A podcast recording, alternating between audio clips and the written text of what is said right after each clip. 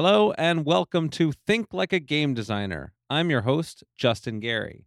In this podcast, I'll be having conversations with brilliant game designers from across the industry with a goal of finding universal principles that anyone can apply in their creative life. You could find episodes and more at thinklikeagamedesigner.com. In today's podcast, I have a conversation with James Ernest. James is probably best known as the founder of Cheapass Games, creating amazing games like Kill Dr. Lucky, Unexploded Cow, The Big Idea, and more. Honestly, these are games that I grew up on uh, in my college fraternity. We would play these games nonstop. And so it was a real pleasure to finally get to talk to James and, and dig more into the process for creating them all. He's also a juggler, a filmmaker, a writer, a gambler, and more. James has a wicked sense of humor and has wide ranging interests, and we touch on those all throughout the episode. In this episode, we talk about James's start in the game industry, the origins of cheap ass games, the value of rejection and the joy of self publishing. We talk about how to get access to James's games for free and why you should give your own games away for free. We talk about which Vegas gambling games are breakable and how to think about designing gambling games and more. James is a lot of fun to talk to. He has a really interesting perspective, and his varied background really shows in this podcast. So I think you're going to learn a lot and be very entertained by my conversation with James Ernest.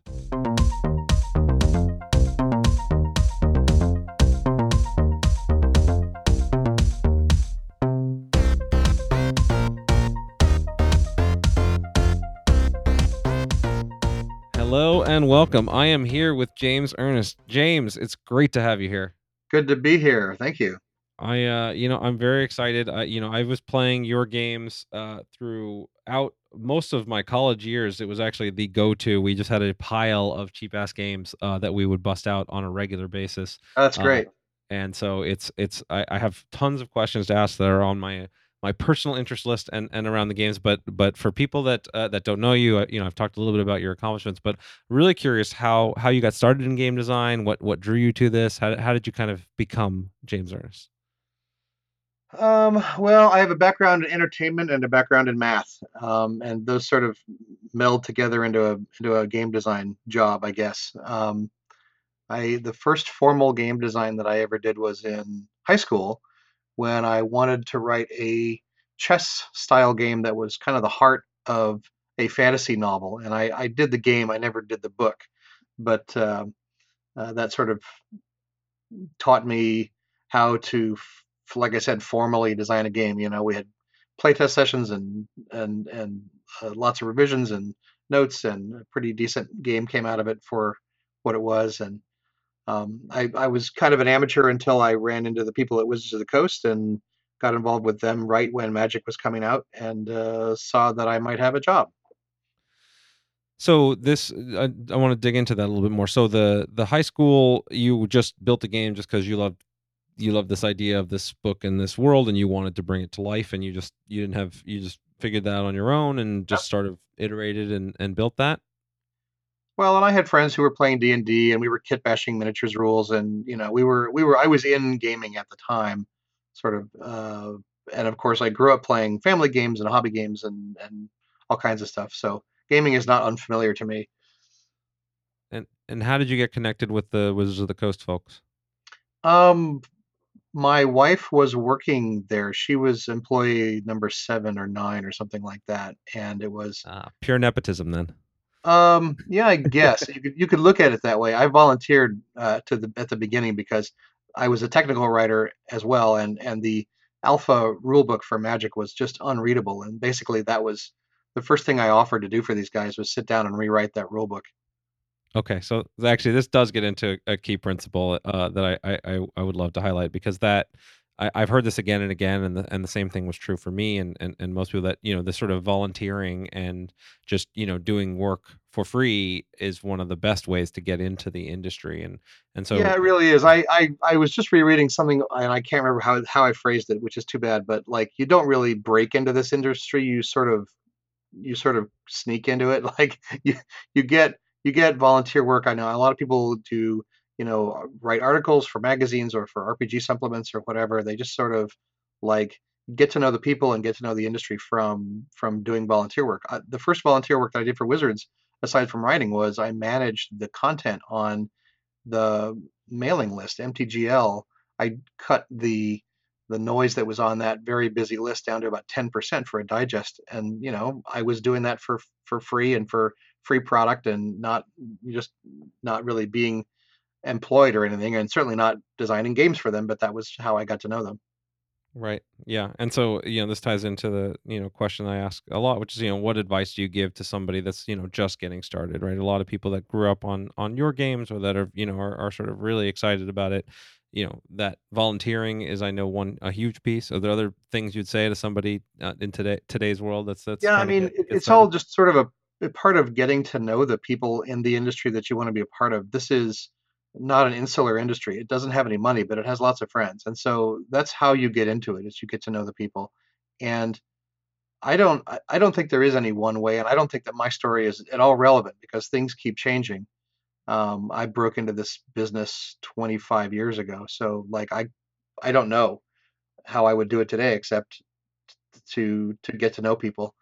I think um, people who only participate in entertainment as a consumer don't really get how it's made. so you could learn a lot more by by volunteering. I mean, it's not just about breaking in; it's about learning all the things you don't know that you don't know. Right. And you you mentioned you had a background in entertainment uh in addition to to technical writing. What uh, can you can you dig in a little bit on that? Yeah, I was a stand-up comic and professional juggler for a long time. I I was juggling when I was in high school and um, sort of made it into a semi-career after college and and uh, just uh, you know I was also a writer and just entertaining and telling jokes and telling stories and speaking in public and all these things are, are things I like to do. Yeah, so this is now uh, quite quite the assortment of, of very non-traditional careers. What what do you think it is about about you that that kind of drew you to these things, or is it something that's just kind of been all always the way for you, or i don't know kind of... i uh, i'm always looking for the back door, I guess. Like I, I'm looking for a way that I can do something unusual that that gets me uh, uh, paid, but uh, uh, but that doesn't kind of subscribe to the the normal nine to five plan. And I've I've had those jobs, and I really just deeply hated those jobs. Like when I was in college, um, I was working at a shopping mall in St. Louis, and and over the summer, and I was both working at a t-shirt shop where I was getting five dollars an hour to fold and sell t-shirts, and juggling on the the street, uh, you know, in the in the mall, where if I made only five dollars in an hour, I would feel like an idiot. And so all the time that I'm working in the shop, I'm like, I could be making so much more not in the shop. It was just really frustrating and weird. right? Yeah, I uh, I had a brief foray into the food service industry in high school that uh, forever uh, convinced me I'd never want a job like that. Right, and I took those food service jobs too. Like because I was a juggler, you want to be able to leave your schedule open, and so you're you're taking jobs where you can always take a day off if you need to, and your schedule's really flexible. And um, yeah, uh, it's and and one of the worst things about being an entertainer is that you're always applying for a job. Like the process that people like hate of filling out a resume and going on a job interview and like getting a job, entertainers do that like three or four times a week. Like it's it's not a thing you do once. You're doing it constantly. You're always in a state of promoting yourself and you know, I was printing brochures with illustrations of myself juggling that I drew myself and just like the whole package of promoting that business was part of what kind of got me into self-publishing. I learned all about small press printing and I learned all about, you know, production and going to Kinko's and making 25 brochures or 300 copies of a book and and uh, that that knowledge was also pretty useful when I started publishing my own stuff. Yeah, so this is this is another great thing to dig into because there's there's very few of us that are you know kind of game designers and then decide that you know we're not just going to do the fun part and the work that comes with building that we're also going to go into you know publishing and going through production hassles and fulfillment and all of the marketing and everything. So you you feel like your your kind of background in in in juggling and having to go through that that prepared you for it and what made you kind of make that leap? It did. I mean, I also published a juggling book, so I, I had specifically I had publishing experience. I had also worked in the comics industry a little bit, and um, it's, it's it's just I just sort of picked a little bit out of lots of different disciplines, and I think the reason that I started Cheapass Games to publish my own stuff was that I was inventing games at a far faster clip than I could possibly sell them. Um, and having worked at Wizards for a while, I sort of saw how long it took even well-respected designers to like pitch and sell and produce a game. You know, I saw a game kicked around at Wizards for three or four years while I was there, and finally never came out. I wound up going back to the designer, and I was just like, wow, I don't want to be that guy. I do want to be that guy, but I don't want to be um, in the in the position of trying desperately to get one game through a four-year rejection process when I have like 12 games right now that I want to sell. So so I started self-publishing out of necessity, really, because I figured nobody knew who I was, um, and I had a lot of product that I wanted to take to market, and and it was kind of an experiment to see which ones were any good. But I would never know that if they didn't get published. And so was am I correct that uh, Kill Dr. Lucky was the first game that you guys Yeah, it's it's uh, cheap ass game 001. It's got a new stock code now, but that was that was the first game we did. When I invented the idea of cheap ass games, I had about six months of prep work before I, we did our first launch, and we had about a half dozen games in the hopper. Kill Dr. Lucky was clearly the best among those games, so it was the the first one that we printed and and that, I mean that one was a was a runaway success, and and and the the very concept of cheap ass games is really was awesome to me. And can you you describe it briefly? It, it, like well, your brand was really really amazing. Well, yeah, I mean, so at the time, Magic the Gathering was only a few years old, and that and many other products were reacting to the sort of first wave of digital um, prepress and and looking better and better, but also costing more and more. So as a reaction to the cost of a deck of magic cards. Um, I always use Lunch Money as an example, but that game shipped as a two deck card game for like 20 bucks in 1994. And that's like way too much for a card game. So there was this gulf under $10 that nobody was occupying. And that was part of the puzzle. The other part of the puzzle was I didn't have a lot of money. And so I was producing stuff on my laser printer and doing stuff in black and white and you know, back when it was actually a meaningful savings to do stuff in one color instead of four colors, doing short runs at local printers and so on. So I was making really cheap games because I couldn't afford to print really expensive games. And cheap ass games, the brand of it is, you know, I'm going to sell you only the bits you need. You're going to steal the dice and the play money and all the other generic components out of other games that you already have. And and therefore I can sell you the value for a lot less money by just giving you the good bits. Yeah. I, I one of the things I love about this is, and it's something you know I hear when a lot of people come and talk to me about wanting to get in the game industry or wanting to publish their own games, and there you know there's all these sort of barriers. I don't have the money. I, nobody knows who I am. I you know I can't get the you know yada yada yada. And here you you know were unknown in the industry at the time. You didn't have a lot of money to do stuff, and you flip that and turn that weakness into a strength uh, and it becomes a big part of that brand. And I remember when I first learned about it, you know, that's what got my attention. Oh, hey, great! You're you know you're saving me money, and all I care about is playing a good game in the first place. So it, I think that's just a really great takeaway for people, and it's something that yeah, I think I think it's a it's an appeal to the college student who doesn't have a lot to spend on stuff, and and I wish that I could still do them. I wish I could still make black and white games, but I don't know that the market can support them right now. A, B, it's not much cheaper to make them in that format than to make them in full color anymore because printing has changed and small printers have gone out of business.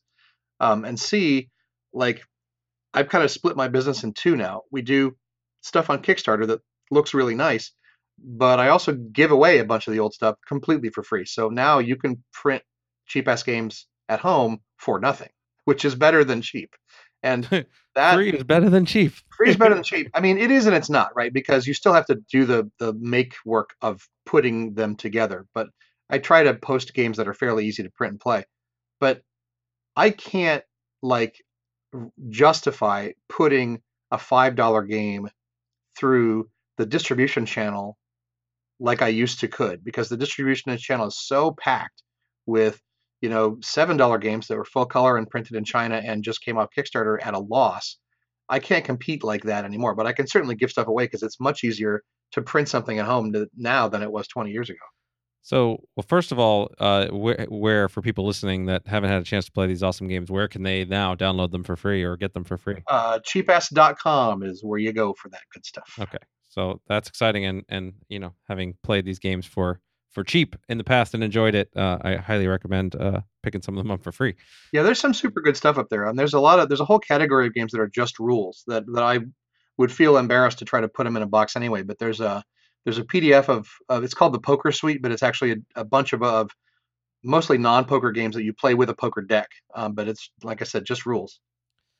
So what uh, and and what now? What goes through your head when you're you're publishing quote unquote these things uh, with you know all right well this is stuff that's free. You're putting an effort. You're putting it out there. You're not making any money off of it. What why? Why do you do it? Well, so A, a lot of that stuff I had previously published, so I, I had made money and so it's not much more effort to convert it to a free version. Um, in some cases, uh, they were like free games that were ads in magazines or things like that, really low impact uh, to begin with. But also, you know, we do accept donations on that site. Like if you download something that you like and you want to kick us a dollar, like we won't say no. It's not 100% uh, zero profit, but but it's not it's not our main business. It's just kind of like a great way to demo the brand. Like if you want to try some games by me, here's a whole bunch that that you can get for free. I, I think this ties in similarly to the you know idea of sort of working for companies in the industry for free and getting your you know learning and getting your name out there. I think the same thing applies even when you're you know on your own that you know providing value to uh you know fans and customers and people out there. You i i have at least found when we're able to do that it it it comes back around you know one way or another. There's there's there's and i think for me it, it is related in one other way in a similar way to like working for industry volunteering for industry people because you learn more every game that i produce i learn more about how to do game production i learn more about layout and design and you know graphics and font choices and what specific styles i like so all of that bringing all that to a printable state is much more educational than just sort of coming up with what a typical designer would would hand over to a publisher and say, okay, here, make it look good. Like I have to do the second part too. Right. Yeah. Uh, there's there's there's enormous value there. So this this ties into uh, another sort of bigger topic to talk about is you know what does your game design process look like? You've been doing this now for a very long time. You go through you know quite a different variety of games. What is it is there is there you know a sort of process you go through typically? Does it change from game to game? How, how does walk me through what your creation well like? it's certainly different from game to game and at the moment i think i'm i'm sort of on a a, a, a product treadmill so like I, I always complain that i would rather be designing games but right now i'm designing products and what that means is that i'm informed by a product line and a release schedule and okay we need a something to kickstart next fall and what's that going to be and um, so the first part of the process is where does this fit in the schedule? Um, what are we doing for the spring of of 2018? And and if we can't manage that because it's a license thing, then what other thing are we going to do instead? That's that's the start of of the process for designing a, a game product. But I mean, what I what I prefer to do, what I would love to do in designing games is just start with an idea.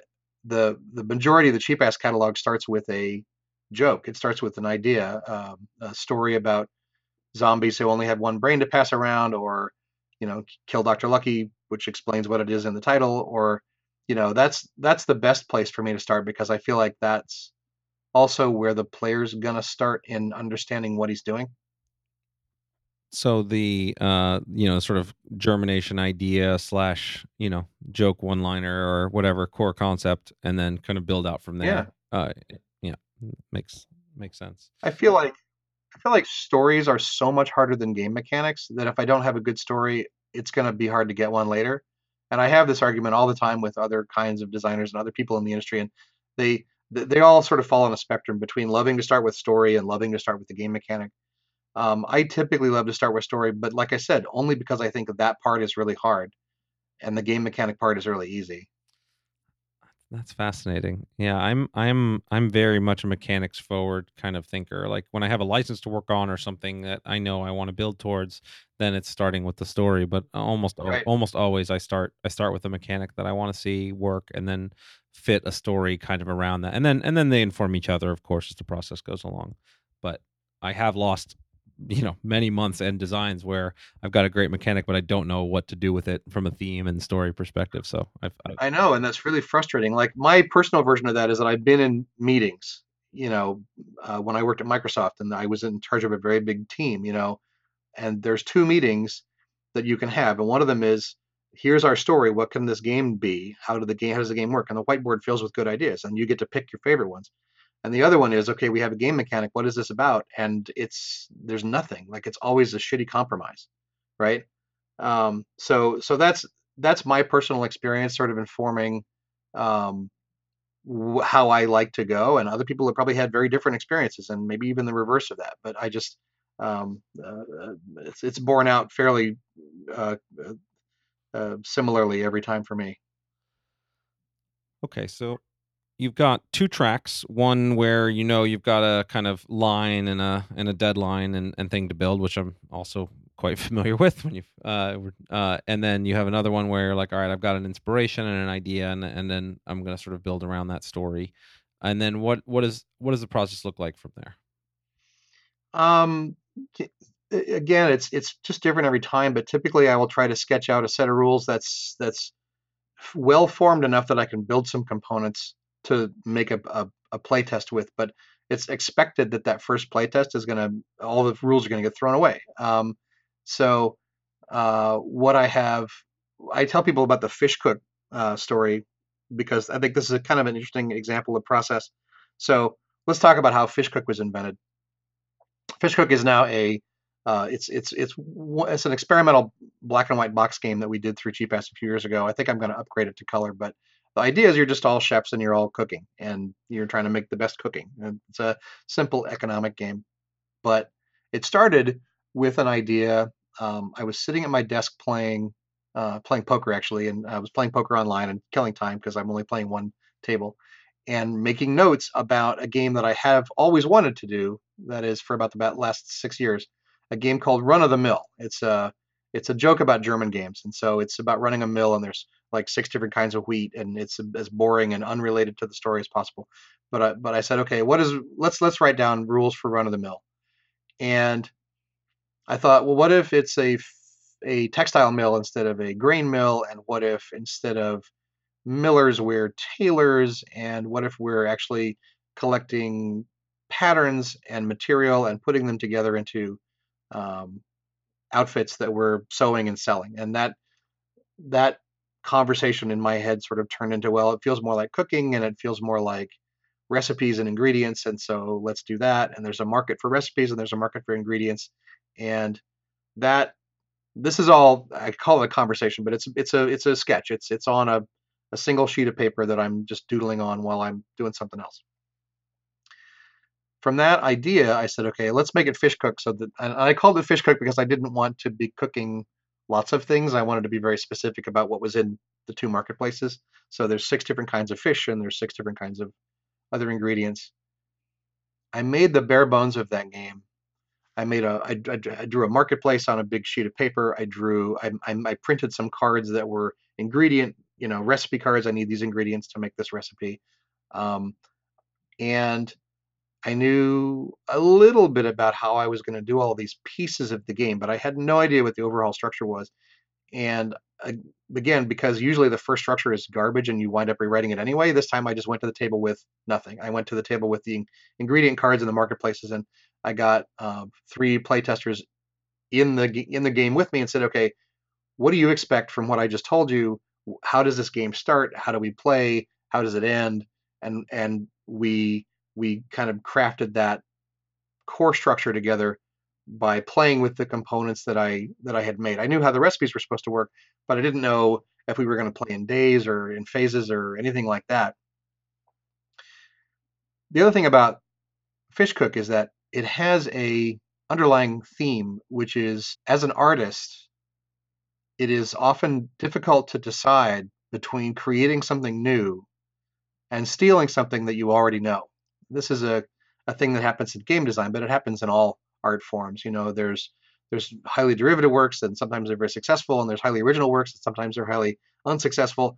You know, you want the original thing that succeeds because that is the the coolest thing there is, and it gets copied and all that. But but usually when you experiment, you fail. So in Fish Cook, you can choose either to cook a recipe you know or to steal it from somebody else. And anything that anybody has cooked is now up for grabs and someone else can cook it and maybe even steal it into their menu because they did it better. That's that's sort of telling that story of being an artist and and making the decision between creating and stealing.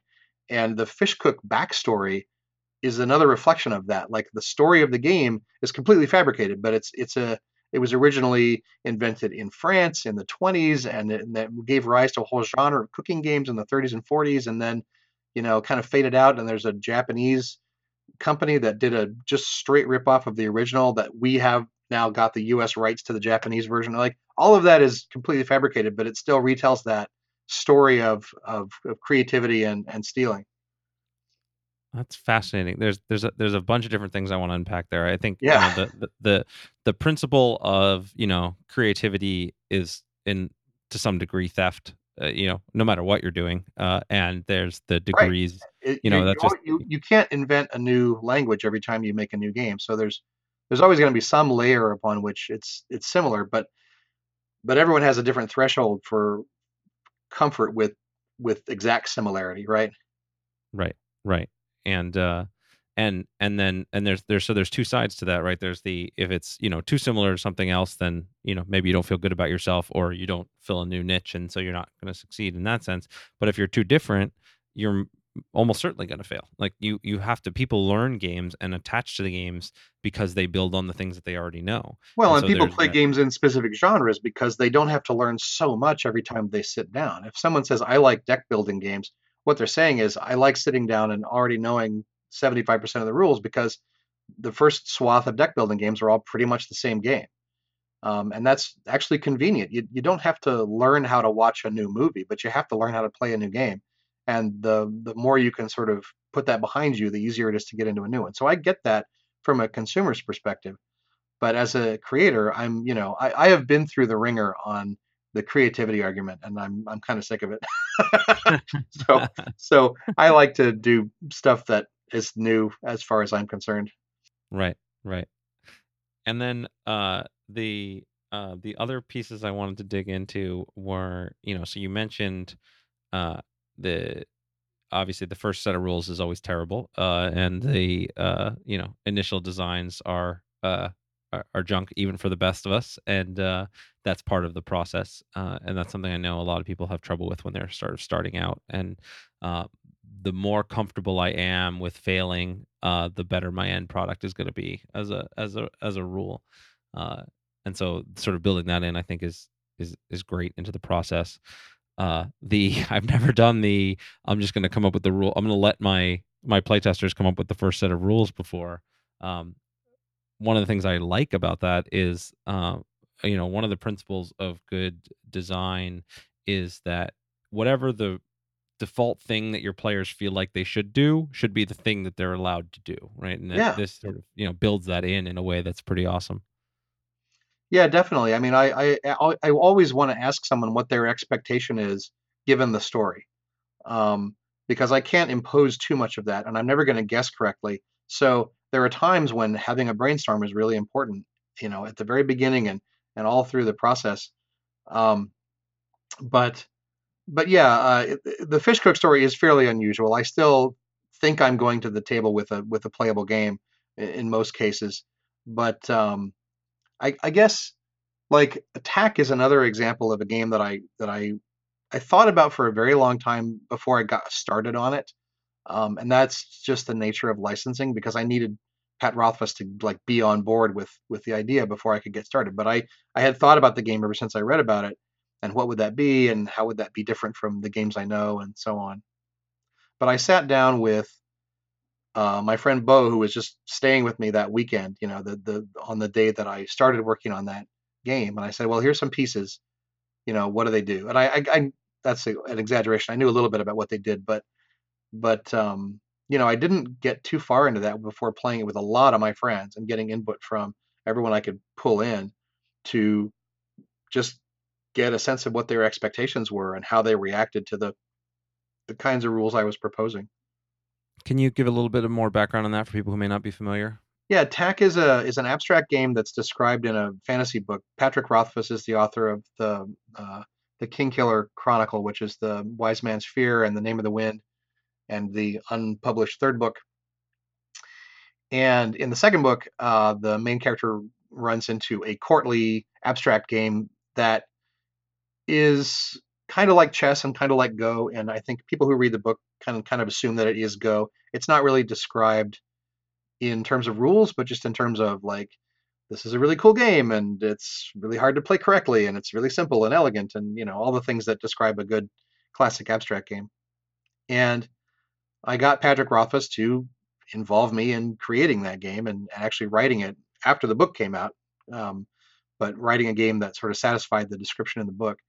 So it's a two-player classic abstract with uh, uh, pieces that stack up, and and the sort of core move in the game is to take a stack of pieces and string it out uh, uh in a line and cover up other pieces as you go uh, to to change the way the board is laid out.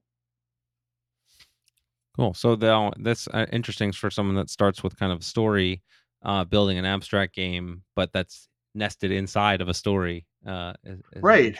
I, so I, am a, I'm a marketer and I have to you know publish my own games too. And so when typically when I write an abstract, I assume I have no way to sell it. But in this case, I knew that because Patrick has fans who like his stuff, that I would have an audience for this game, and it was a really unique chance to write an abstract uh, that will actually get some attention. Even before we launched the Kickstarter for that project, we had put the game out into open beta about six months prior, and the fan base is so robust that there was already a online game. You could you could play the game online against multiple AIs like before I launched my Kickstarter. That's just never happened to me before.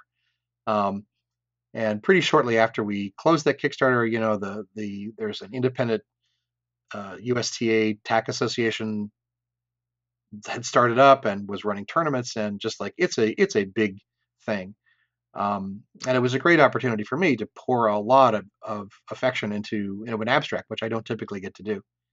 But it's still based in the story. It's like it has standing stones in it because there are standing stones in the world. You know, there are like Stonehenge. There are these standing and sometimes fallen over rocks in the countryside that are ancient and people don't really know what they were there for and that's a great story element for the game and, and that's a that's a mechanic in the game um, the idea of building a road which was something patrick asked for is is part of the story as much as it is part of the mechanic and and so on and we can't we can't do everything uh, we can't cram everything in the book into the game obviously but it just needs to feel like it's part of the world I want to dig into something else you mentioned earlier. So the you know you said when you're kind of doodling the idea um, for the um, uh, the fish cook game, you had it written on a piece of paper, and that you would you know while doing something else, and then for prototype, you actually like drew out. I want to dig into the prototype. You drew out a, a a map or a board of some kind, and then printed cards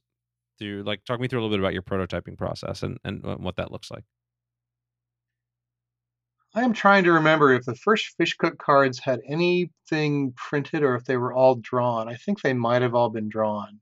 Um, but typically, if I'm doing a board game, um, I've got a big sheet of newsprint and I'll just sketch that board out on the newsprint. Um, that's just easier than trying to do it in Photoshop. Uh, in fact, I just did the uh, I just did an expansion for Kill Dr. Lucky Dr. Lucky's mansion that is haunted, and it's a it's a side view of a haunted house. And so, unlike the top-down maps that we usually use for Kill Dr. Lucky, this one's a side view, and it's kind of like I'm not sure if I can make this work, but the players are all ghosts, and so I said, well, we don't really need doorways anymore. We can just move through the ceilings and the floors and the walls.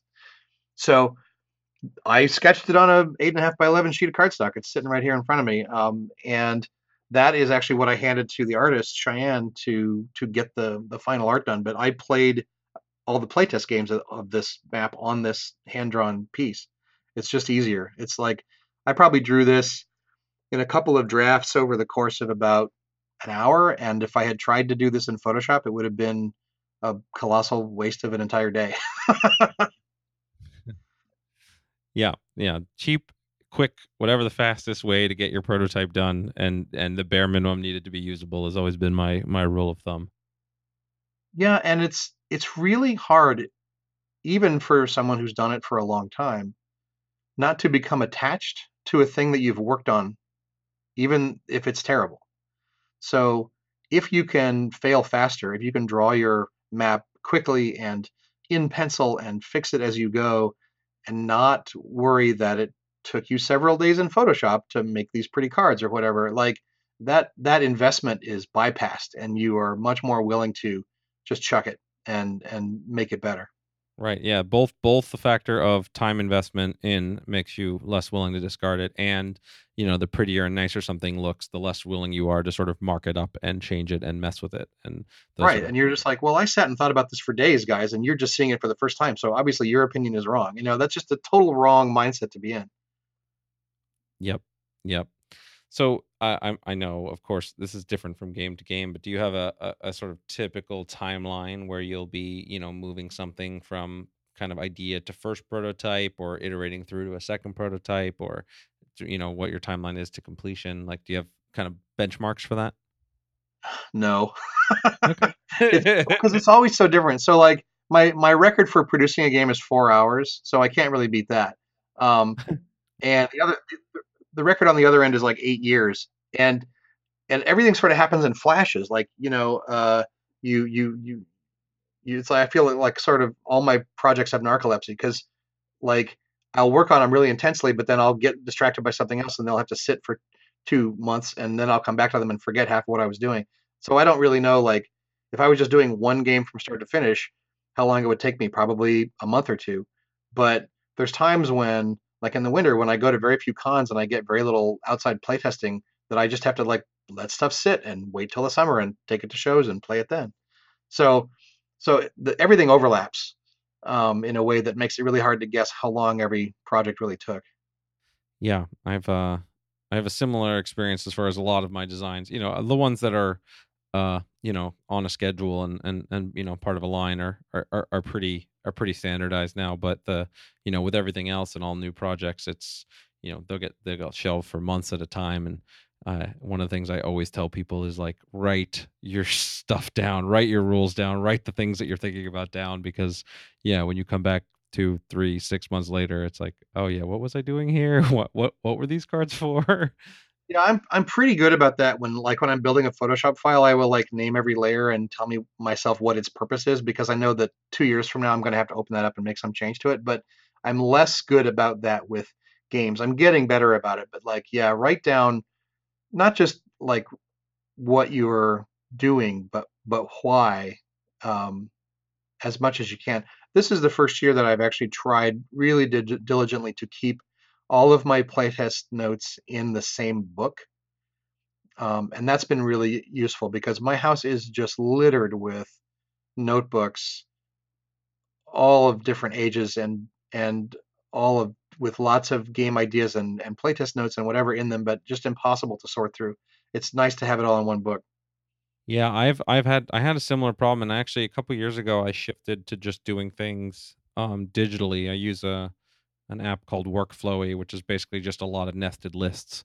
And yeah. I anytime I do notes on a playtest by hand, I will transfer them over into this you know kind of list nested lists so i've been doing digital note taking since the era of the palm pilot and it's never clicked for me because i still i have too many gadgets like i can't and you're you're probably talking about a thing that, that keeps everything together but i've even tried those and they get old eventually and then all the stuff that i had in evernote is like okay where is that now? And so yeah i i'm still a, a failure at keeping all my notes and in fact i wish that uh, i had six months of free time where i could just bulldoze my basement and put all of those things in the same place and at least know where they are Yep. No, I still have a closet full of, of old notebooks that I've been I'm I, you know, it's always on my list. I'm going to go through all of these old lists, but never never quite make. And sometimes when you go through one of those you're like, I don't remember writing this down. Like there's there's there's whole game ideas in those things that are just like, wow, I want to make this, but I forgot all about it.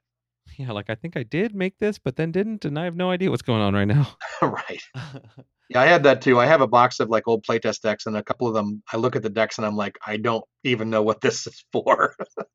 yeah, that's that's my favorite. Is I find the I find the prototypes and none of the none of the notes, and I'm like, okay, I kind of remember these were in different zones, and these had well, certain this, attack this happened rules. to me on uh, Deadwood actually. Um, Deadwood Studios used to be just called Deadwood, and in fact, I made a game uh, that used the same components. We didn't like it very much. I lost the rules, and then about six months later, we got the game out and said, "Well, I forgot how this works, but here are the pieces. Let's try again." And that was kind of like an early example of, you know, the first game is terrible, so just make the components and try again. Because the second one we liked quite a bit. Yeah, I actually have had a I've done a fun process with my team. Um, at uh, at Stoneblade, we take I have like a just I collect random cool little bits and pieces if I see something in a whether it's in a game or in a and I don't like the game that much, but the pieces are cool, or I find it in some you know random random notebook or origami things or whatever, and just kind of have them all collected. And so we we we we've done this twice now, where we have a a day of like, all right, we break into teams, and everybody takes a component of random stuff, and you know makes games, and then we kind of play each other's games and iter- you know do cool fun iterations, and it's a fun it's a fun process, can inspire a lot of different stuff just playing with toys. Yeah, that's fun. We did I did an impromptu exercise once. Nobody said the rules, but we just did it and it worked and I've never managed to make this work again, but like someone said a sentence and then someone re-said that sentence with one word changed. Uh, and we kept doing that until we got a thing that we liked and then we said let's make a game out of that. And and it it wound up being like uh, you're all dinosaurs and you're uh, and you're uh, eating clowns. You're it was called, we decided it was called Clownivore and uh and the the tagline was, "Does this taste funny to you?" But it was like it was a, a video game where like you're the T Rex and you're like stampeding through a circus grounds or a, or a carnival or whatever, and you're just like eating everybody, but you really want the clowns. that is awesome. That is awesome. And they they make a little honking noise when you eat them. of course they do. you, if you can find one of the, the cars that's got like 11 of them inside, you're you get really bonus. oh, exactly right. You just keep hitting the car, and another clown comes out. Yep, yep, perfect. um, but that like started as a sentence about the weather or something, and just like we just passed it around the room like a football, like changing a word until we got a thing we liked. Oh, that's awesome. So this uh, ties in.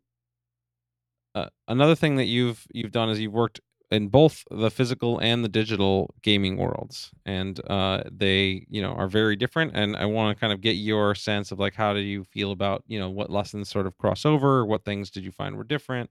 How did you like working in that space in the digital side? I was really frustrated by the digital space. Um, i came out of a you know tabletop world where i can instantly prototype something and i'm not a coder. So I was doing game design work, but in terms of being able to build testable prototypes, I kind of had my hands tied, and that was frustrating.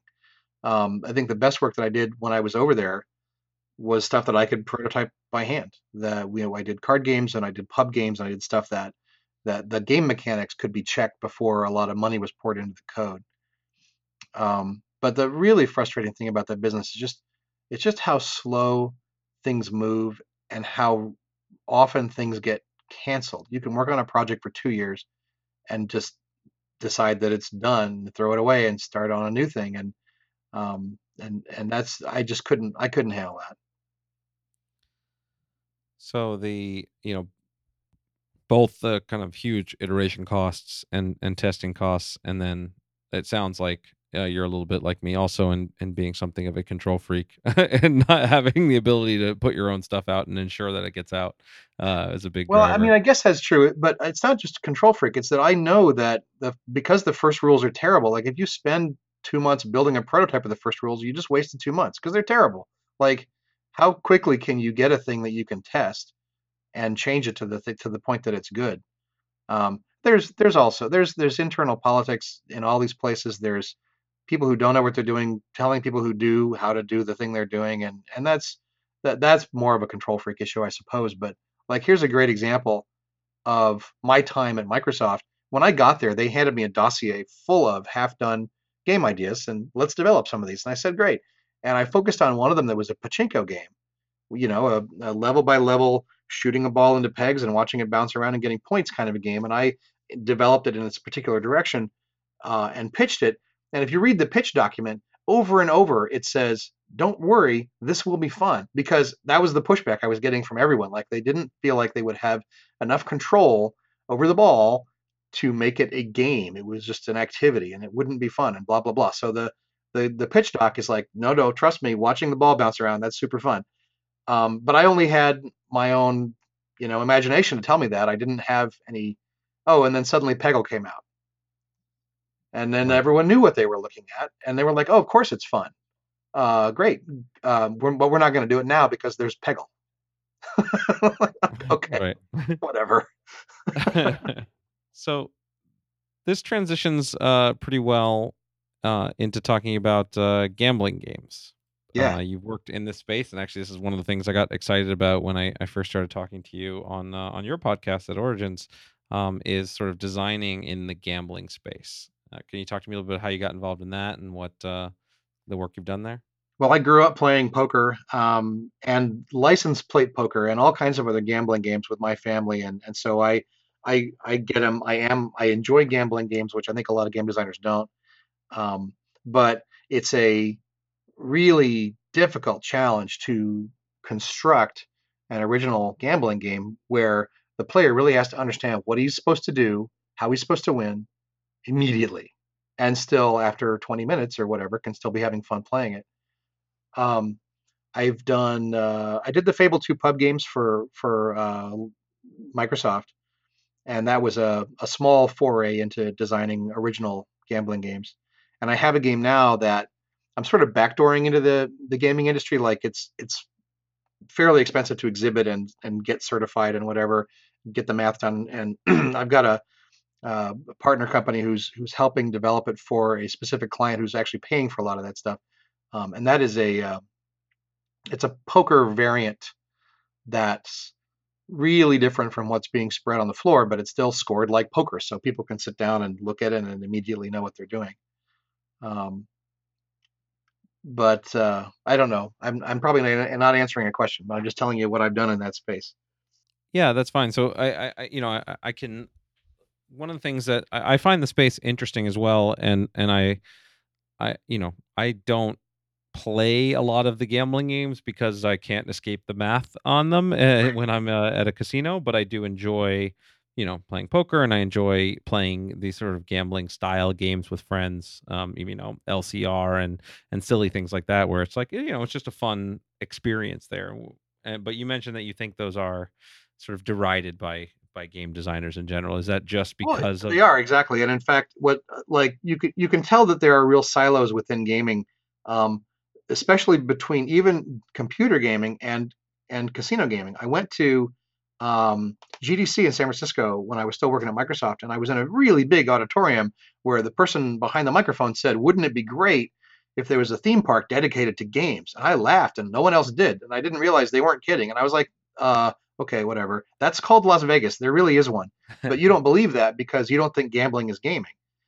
Um, and like you say, it's hard to escape the math. It's hard to be a game designer and know that you're destined to lose and still enjoy the game, unless you just think of it like, well, I can't escape the math of going to the movies either. I know I'm going to spend the money, but I'm being entertained by it. Right. Um, I'm entertained by all of these games because I'm fascinated about why I'm being entertained by these games. Like I'll play slot machines, especially the new slot machines. They're really intricate. They're really crazy. They're actually kind of hard to understand and break into. Um, but they're very entertaining. They tell a really good story, and that's like if you're going to design for that space, you kind of have to enjoy that and understand why it's working. So maybe you can help me understand this stuff then, because I literally I feel like I'm a relatively intelligent gamer, and I sit down at those slot machines, and I have no clue what's happening. Right. what, what's going on there? The modern slot machine is kind of like uh, the gaming version of the penguin.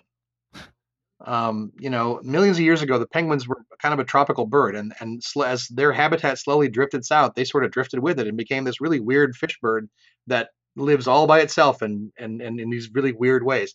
And modern slot machines have gone through this evolutionary process of making sense to the most recent generation and but that's it and now if you sit down cold yeah it's really hard to understand what's going on basically the the original slot machine was one wheel and if you hit a win spot then you won and if you hit a lose spot then you lost right and and you can see examples of these machines. They're really cool. They're of course they're they're 100 years old and they're intricate and they have all this great metal work on them and whatever. But they're just big wheel of fortune machines where sometimes you win and sometimes you don't. And that evolved into what you sort of understand as a slot machine, which is three reels. And now you're looking at the edges of the reels, and now you have to line symbols up in order to win something. And this affects the way the machines work because now high jackpots can be much more unlikely than they could be with just one wheel. So as you're looking at these three wheels and you're looking at the symbols line up, first of all, this is the great story of slot machines. It's that you're watching something happen. And so when you see seven and then another seven, and then you're waiting for the third one, your mind is doing that autocomplete that makes matching games so fun. you're imagining a seven in that spot. You're telling yourself the story about how close you were, and if it's one off or if it doesn't happen or whatever. Oh, I almost had three sevens. That's part of the story of of, of the game and why you're still interested in it. But as you're looking at these three sevens, when you see the last one come in and it's just above the line, you're like, well, what if there was another line that went through that spot? And that that's where multi-line slots come from. First, there's just a diamond pattern that's got three lines in it, and then there's a different one with just three different lines across the middle, and then there's five lines with an X across the middle, and pretty soon you've got all the possible lines. Right, 150, 150 different patterns or whatever it is. And those multi-line, multi-way machines are even more popular today because the penny slots have resurged in popularity. It used to be a penny slot, you put a penny into it, and those things went away a long time ago. But now you have electronic money handling. Change doesn't come out of these machines anymore. Tickets come out of these machines, and you'll put a hundred dollar bill into a penny slot and be betting it like 500 pennies at a time. It's really a five dollar slot but it's a penny slot because the denominations of the payouts go down as far as single pennies. Um, you can win a penny on a penny slot. You just can't bet a penny on a penny slot, which is so crazy. But that means you're playing a game now where sometimes there's so many lines you can't tell where the lines are. Um, a Ways machine has every conceivable like line, not exactly, but basically. Um, so all you really want to do is just count symbols you're counting symbols from the left to the right. So it reads like a book. And so if you see a pretty pattern, but it's over on the right side of the machine, it probably doesn't pay you anything. And that can be very confusing if you're new to this, but you want to be re- usually reading from left to right. And sometimes symbols are wild for certain other symbols, and sometimes there's bonus games that are irrelevant. Uh, that it doesn't matter where the symbols stop, and it's it's a whole bunch. It's like it's like pinball, right? At a certain point, you don't understand what a pinball machine is doing anyway. You just play it uh, and slots have definitely got to that point.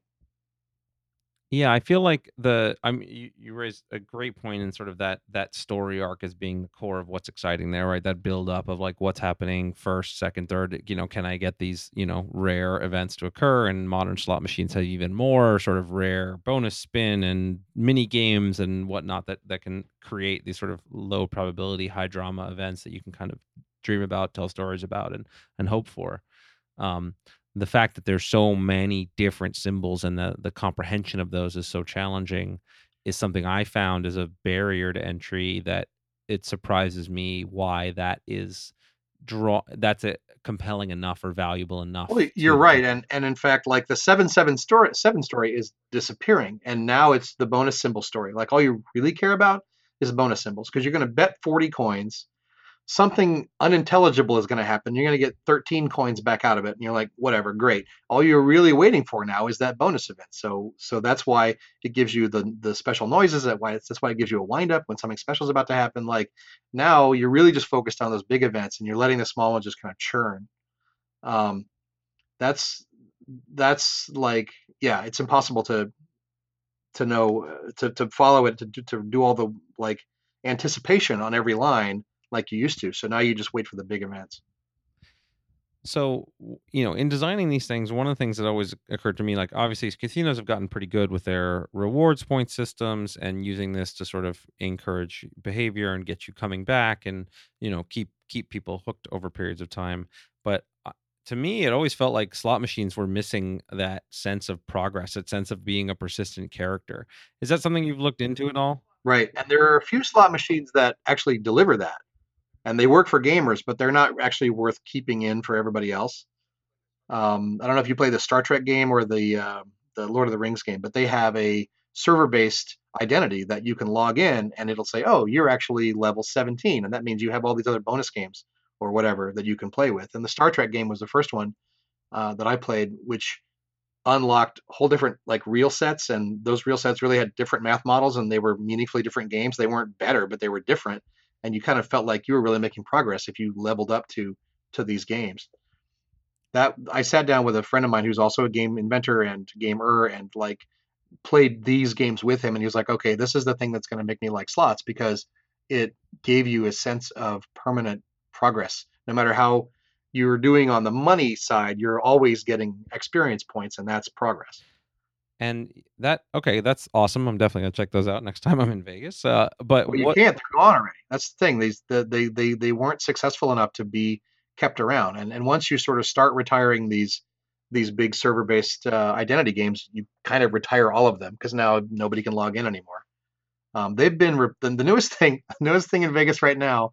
Oh my God, is uh, another generation of small repeat jackpot games that actually display on the screen how close they are to hitting their jackpot. And like the two generations prior to, to this one, these games are susceptible to advantage play, which means they're also susceptible to griefing. okay, well, so now this this then ties into a, a tweet I saw from you that you apparently have been hassled by Caesar Security for being an advantage slot player. Yep, isn't that great? what what's going Like, on there? I was a, I was a card counter for several years, and I never got hassled except one time when I wasn't really even doing anything. Um, but yeah, I actually had security bust me out of a Caesar's property. It wasn't Caesar's proper, but it was it's a big chain. Um, uh, for uh, well, they they claimed it was for other stuff that everyone does, but it was actually for going in, sitting down at one of these advantage machines, playing off the jackpot, and leaving again. And I think they had seen me do it a couple days in a row because I was just learning about these things. And and here's what I was learning about them. A, um, uh, you can beat them, although not for a very large profit. B, there are teams of guys who have like cut up the strip and like they're like mob guys. They're like handling these machines and and diving in whenever anyone walks away from them to like check to see if the jackpot is big enough. And like and the casinos are now having to take countermeasures to get these guys to quit, you know, doing this and running off their good customers. Um, it's fascinating, and I don't know why the casinos would ever spread a machine like this, why they would even offer this machine, but it's really popular and everyone's got it. Uh, and I didn't just read about this online; like I actually like went to these machines over the course of a week and witnessed the people who were literally doing this, who were literally like sweeping in and and playing off the jackpots and sweeping out again. Okay, so wait, let me. I just want to make sure I understand this. 'cause I know we're this is a podcast about game design, but maybe I got a new career ahead of me. So, I, uh, If you want to make twenty bucks an hour uh, being hassled by the security, then sure, go ahead.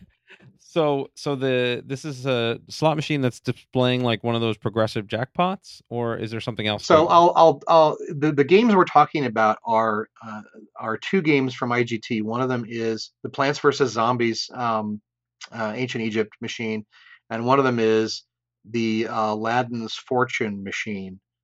And they both work slightly differently. I want to go all the way back to a game a machine called uh, Boom, I think, back in the uh, back in the 90s, because that was the simplest one to understand. Boom, every time you got a specific symbol um, uh, on one of the wheels, would add a firecracker to a line of firecrackers that was collecting along the top of the machine. And when that firecracker line finally filled up, it would burn down and pay some amount, right? Um, so you could sit over someone's shoulder, watch the firecrackers build up, and uh, if they happened to leave right before the it was full, you could sit down, play a little bit, fill it up, take the extra pay, and then leave again, right? Um, and griefing happens when you make them leave, when you light up a cigar or do something else annoying or do whatever it takes to get them off that machine at the point where you can sit down and win on it. Ugh. Um, Plants vs. Zombies has a similar thing, except it's really annoying because that firecracker line is now a collection of brains. Every time you get a brain, the brain line fills up. Um, but every time you take a spin, the brain line goes down a little bit. So your health bar is always filling, but it's also always falling. And it's a random walk with an upward drift, but it can also go all the way back down to zero. Frustrating as hell, but that's the way this particular one works.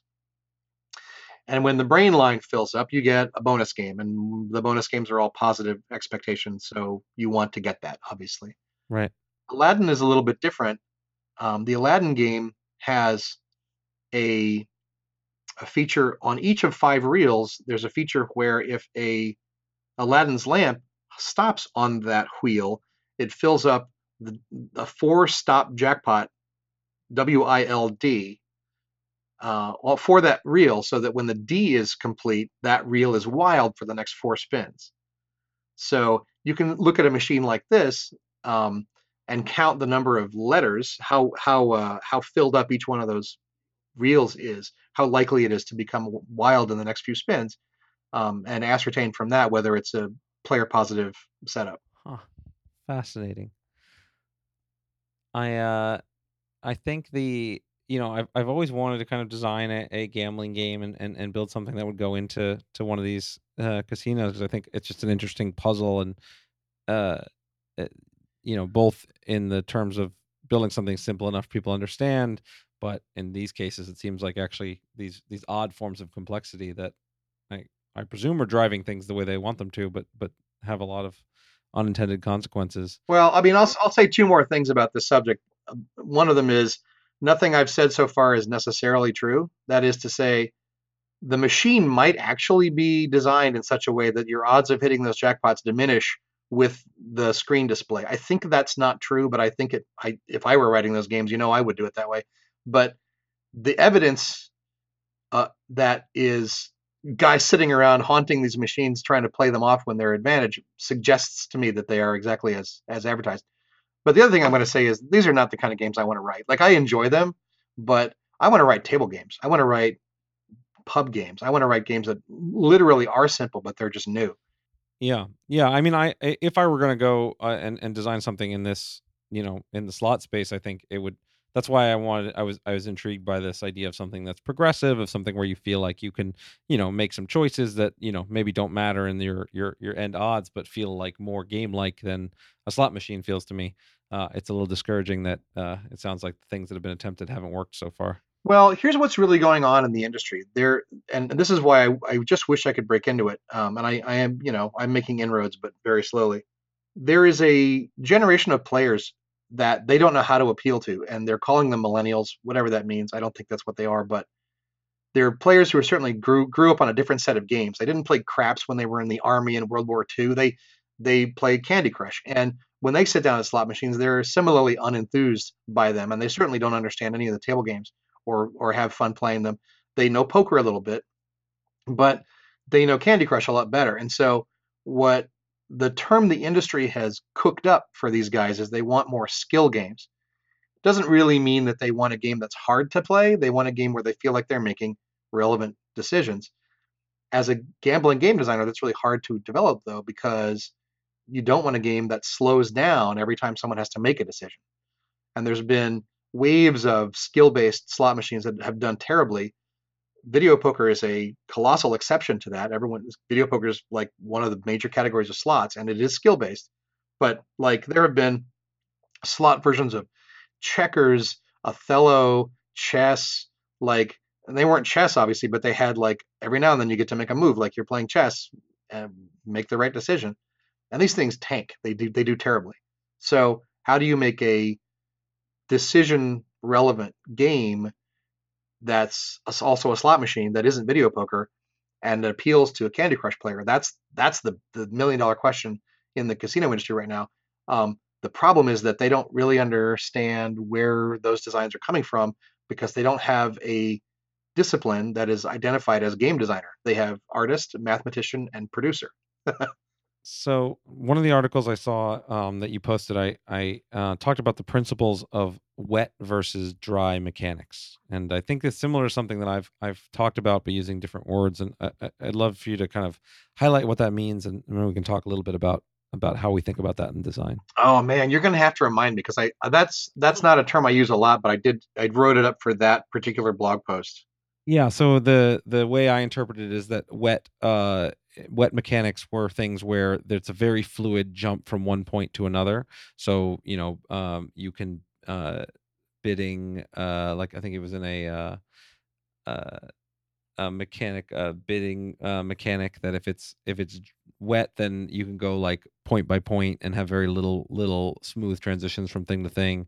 And if it was dry then it was a larger chunked uh component and that you had to you had like the first it would strongly emphasize initial bids and and that the uh the amount of um the the chunkiness of moving from one uh unit to another was bigger maybe Right. I boy, that it was very specific to that game, and I haven't, of course, I, I've seen looked at that blog post since I wrote it, but but um, I don't. I, I, I guess I can talk about a similar principle, um, which is uh, asymmetry on purpose, um, and, and they might be related.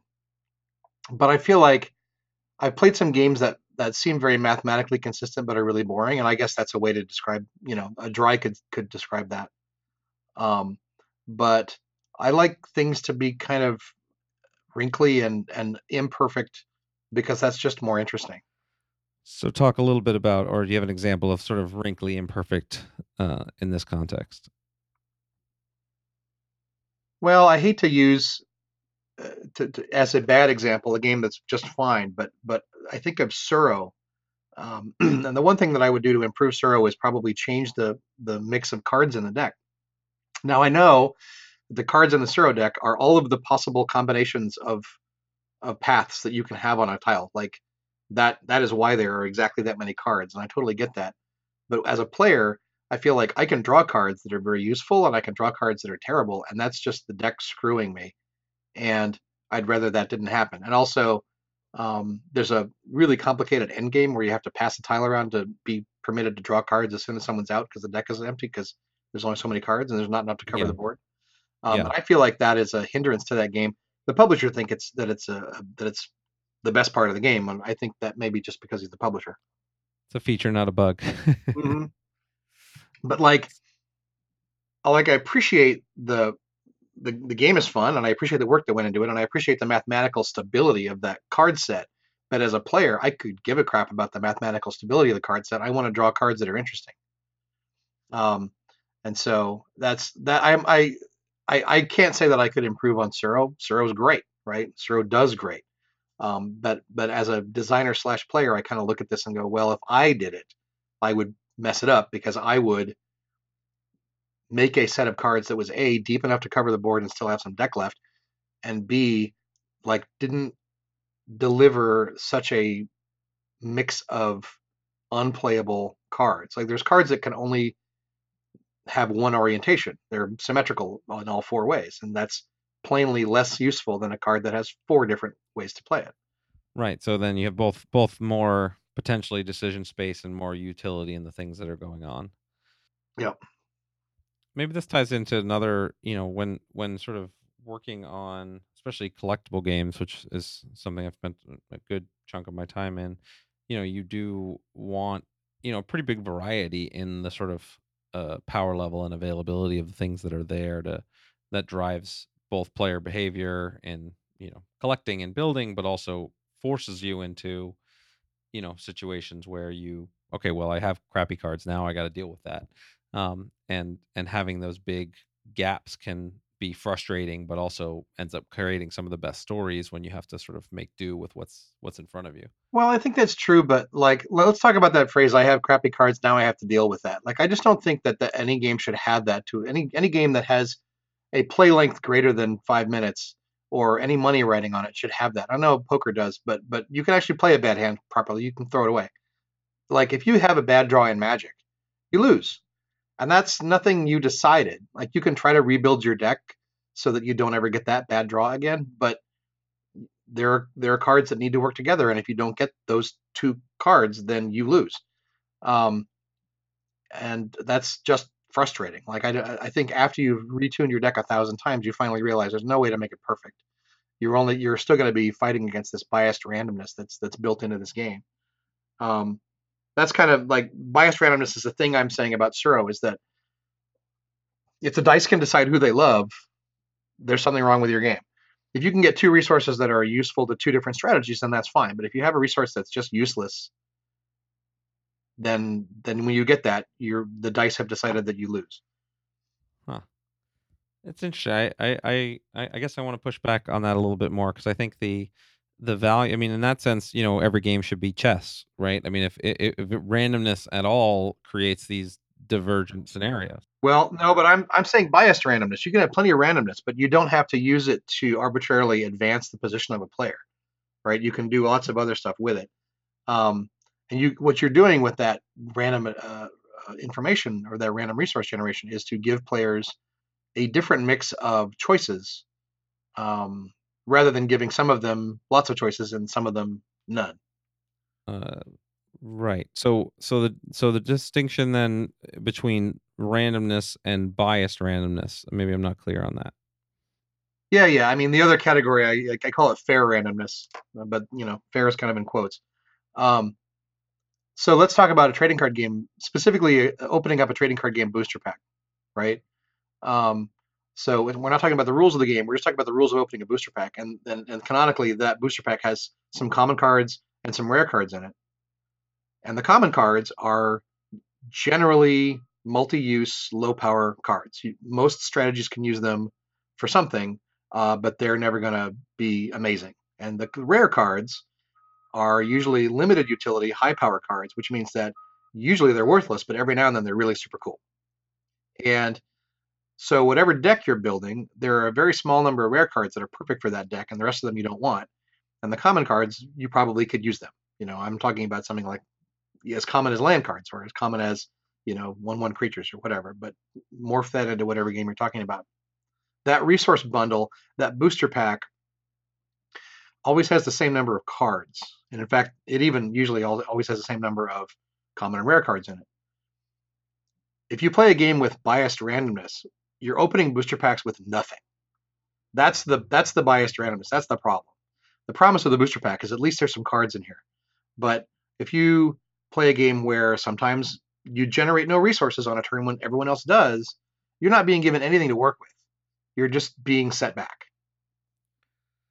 I see. So a world maybe where I get, uh, and just trying to make this a derivative example, if I get between you know one in six of two different resources, and I can get more or less than you, but I have to work with what I have is different than the I have zero resources or I have no opportunities. Is that yeah. that the yeah? I mean, let's talk about a game like Settlers, right? You you build on the best place you can, but for a couple of turns you generate no resources. So what do you do?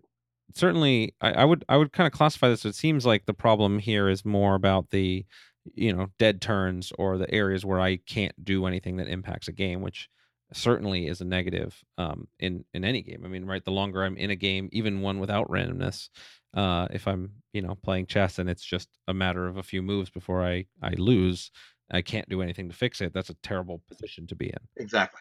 Know, that's right. And and I think that a lot of and I a lot of the games that I talk about, a lot of the games I work with are half done. So my analysis has a lot to do with how this game should be built, should be improved from where it's at. But a lot of games boil down to a dice race. Like we all have a horse in this race, and every round we each roll a die and we go forward that number of spaces. And that game just simply is not fair. That's biased randomness in the most naked degree. And I think a lot of game design is is exactly that.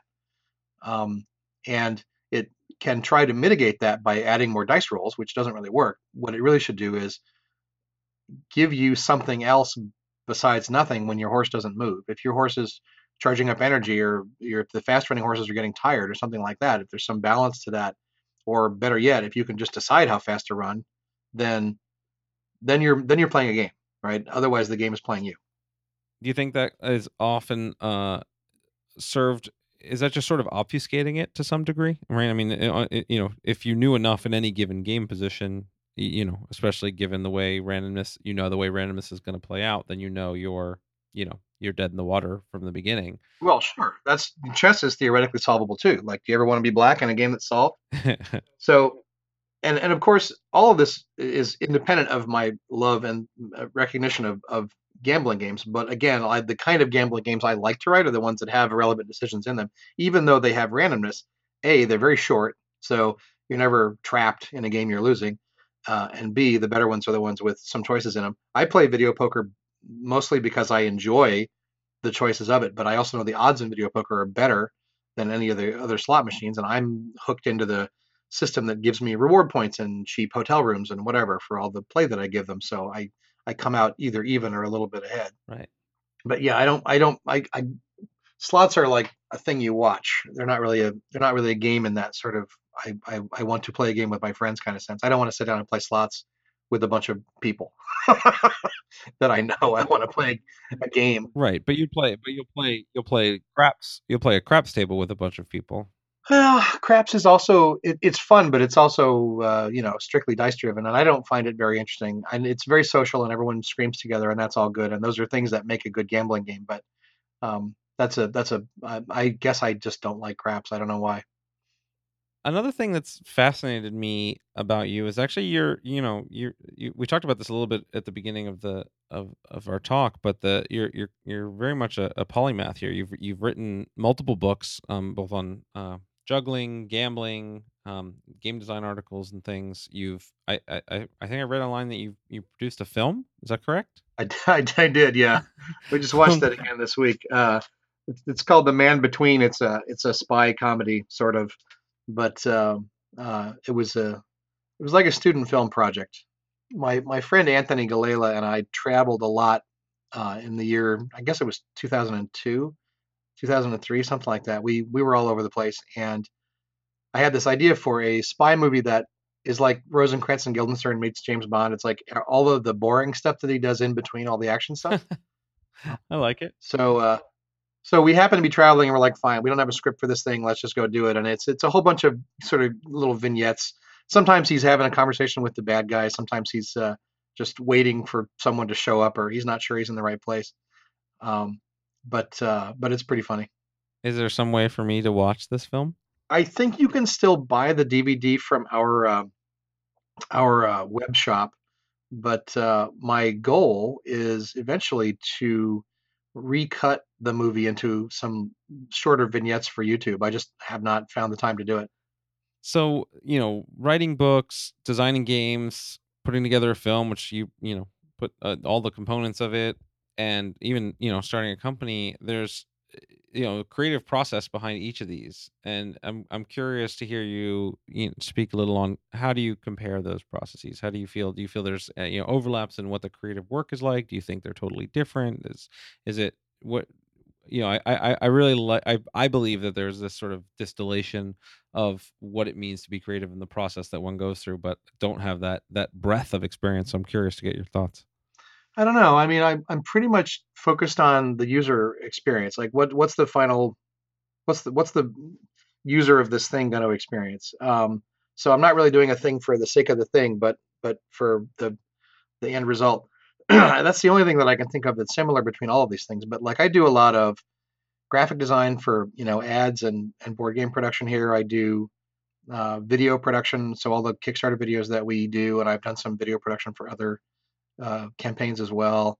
Um, they're all kind of like there's a goal here. I'm trying to communicate information or a emotion or an experience or whatever. Um, that's that's the, the the related thing about the process. But other than that, it's like I spend a lot of my time using the tools, learning how to use the tools. I call the man between a student video because I was learning to use the tools. That's one of the reasons I did it was just to figure out how to make a movie, how to shoot it, how to cut it, um, and uh, that taught me a lot. I got a lot better at video production through the, the course of of doing that. But yeah, they're all they're all about the the end product. I think. And and how do you process that? Yeah, how what was your process like getting learning those skills? Was it just you know watching YouTube videos online? Was it did you talk to mentors about it? Did you just like what you know to jump into making films seems very intimidating to me um, well, you know, I made Super 8 movies when I was in high school, so I I, I, I had a little experience already. Uh, I've done photography forever, um, but but when I jumped in, I jumped in like like I got a Super 8 movie and started shooting. Um, these these tools sort of work by themselves. I got a Super 8 camera for Christmas, and I, I shot like you know three reels of footage of my family chopping down trees and I did a lot of stop motion uh, stuff when I was in high school, and and uh, so it always it's, it's, it always just starts with a, a passion for the for the thing. I learned uh, I I scored the movie, so you know I I learned how to do that and and do the editing for the purpose of getting the movie done. And I think I learned most of the layout stuff and most of the editing and music stuff that I learned from books. I have a few friends who do it. Um, I did learn a lot about layout from uh, a friend of mine who's a big comic book and font geek. Uh, but uh, mostly by doing. I mean, the way that I tell people to learn how to design games is to design games, um, not to play games, not to talk about games. Those are all very interesting and educational, but nothing is going to teach you how to do it except from just doing it. Right. So this uh I've I've I've given the same advice uh, but do you have other than designing games do you have other resources you draw you would uh, recommend for people that are interested in the space other than just sort of you know getting into the nitty gritty and doing it any books or resources online or any other things that you think uh, are valuable out there There are some good books about game design. Um, they're not great. Um, there there are some collections that I've contributed to that are that are not too bad. Um, there's some textbooks on game design. A lot of them focus mostly on digital games, not tabletop. Um, of course, I would be plugging my own book here if I had finished it, but I haven't and I won't for a long time. well i know you you wrote for the the kobold guide to board game design which i thought was a really good book That's a that's a that's a great book, but I I I I'm reluctant to recommend it because I don't think that I personally w- used it. I certainly didn't use it when I was getting started. Like like I don't think you need those things. I think they're fun to read, but it's just one more sort of set of activities that takes time away from from doing it. Um, like make games. You can't learn more than you can when you're just making one. And maybe maybe I'm giving you bad advice, and maybe it's bad practice if you're gonna make a game the wrong way or something. But I just don't think that's right. I think uh, number one, think about what your what your player's going to want and what your player experience is going to be, and and forget about the mechanics of what you're doing. like I guess it's important to learn about f-stops and exposure times and all that and, and, and ISO, but eventually you you want to frame the picture right and take a good picture. And I think game design is like that too. Like you can learn a lot of really technical stuff about how it's done and still not really know how to do it.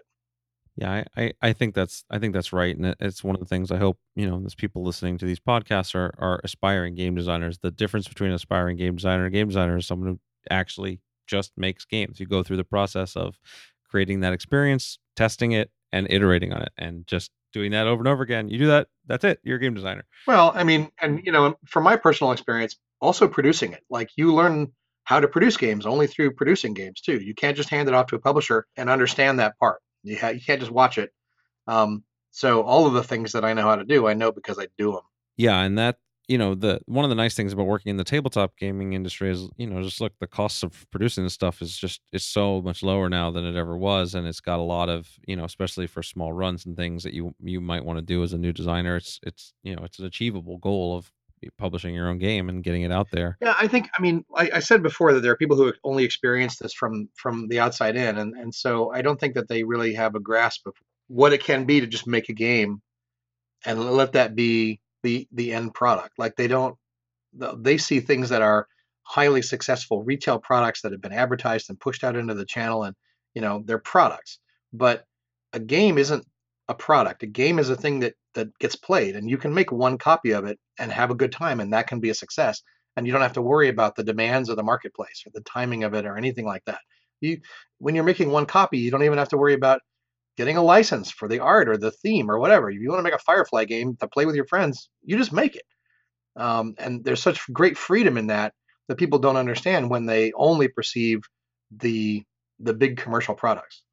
Right yeah the the, the key of defining what does success mean here uh, is really important in, in, in any endeavor and And I think nobody does that. I think they take that definition by default. I don't mean nobody, but I mean a lot of people that I talk to who are aspiring game designers haven't really defined those boundaries between making it okay, you want to design a game, that's easy, and what they what they really secretly want, which is to be a successful game publisher in some respect or other, not as a publishing company, but as a designer who makes money designing games. That's a whole different challenge than just learning how to make a game. Um, but but draw the line there. Like like if you want to make a game, then great. Let's talk about how to do that. If you want to make a product, that's a whole different challenge. Let's that's the, I'm I'm not even sure that's what you want to do. yeah having uh, gone through all the different parts of of production pipeline it's it's a lot less fun than the the game design testing part for sure uh so uh we're getting close to the to the end of this uh talk. Um there's a few questions i uh i kind of always uh, want to ask for my guests. Um what are your what are your favorite games that you are either playing today or that have kind of had the most influence on you um as a designer? Well, so I learned a lot about game design from Magic the Gathering. Like I got into the the business end of this business when Magic was coming out, and so uh, Magic has taught me a little bit of things not to do and a whole lot of things that it did right.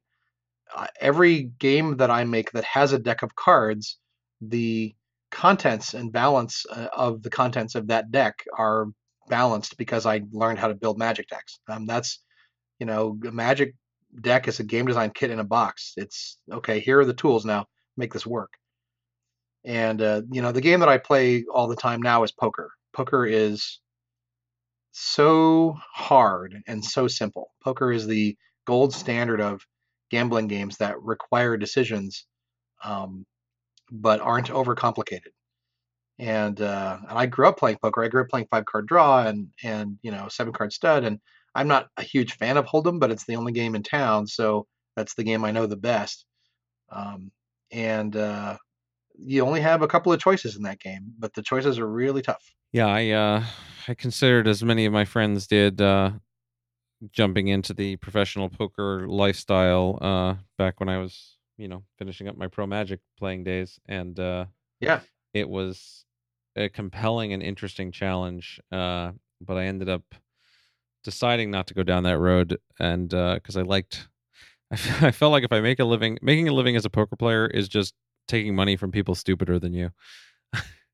it was a, uh, it was a, it was like, oh, I like this for a while, but I don't know if that's the way I want my entire career to go. Well, I, I, you know, I have a retirement fantasy that involves playing a lot of poker, but but I, I uh, keep trying to make money at it and, and failing.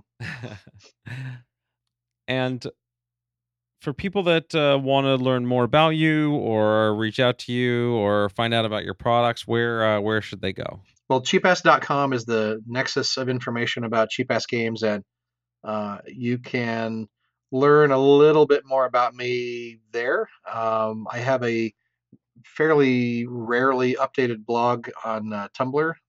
Uh, that's probably about it. I can't think of anything else.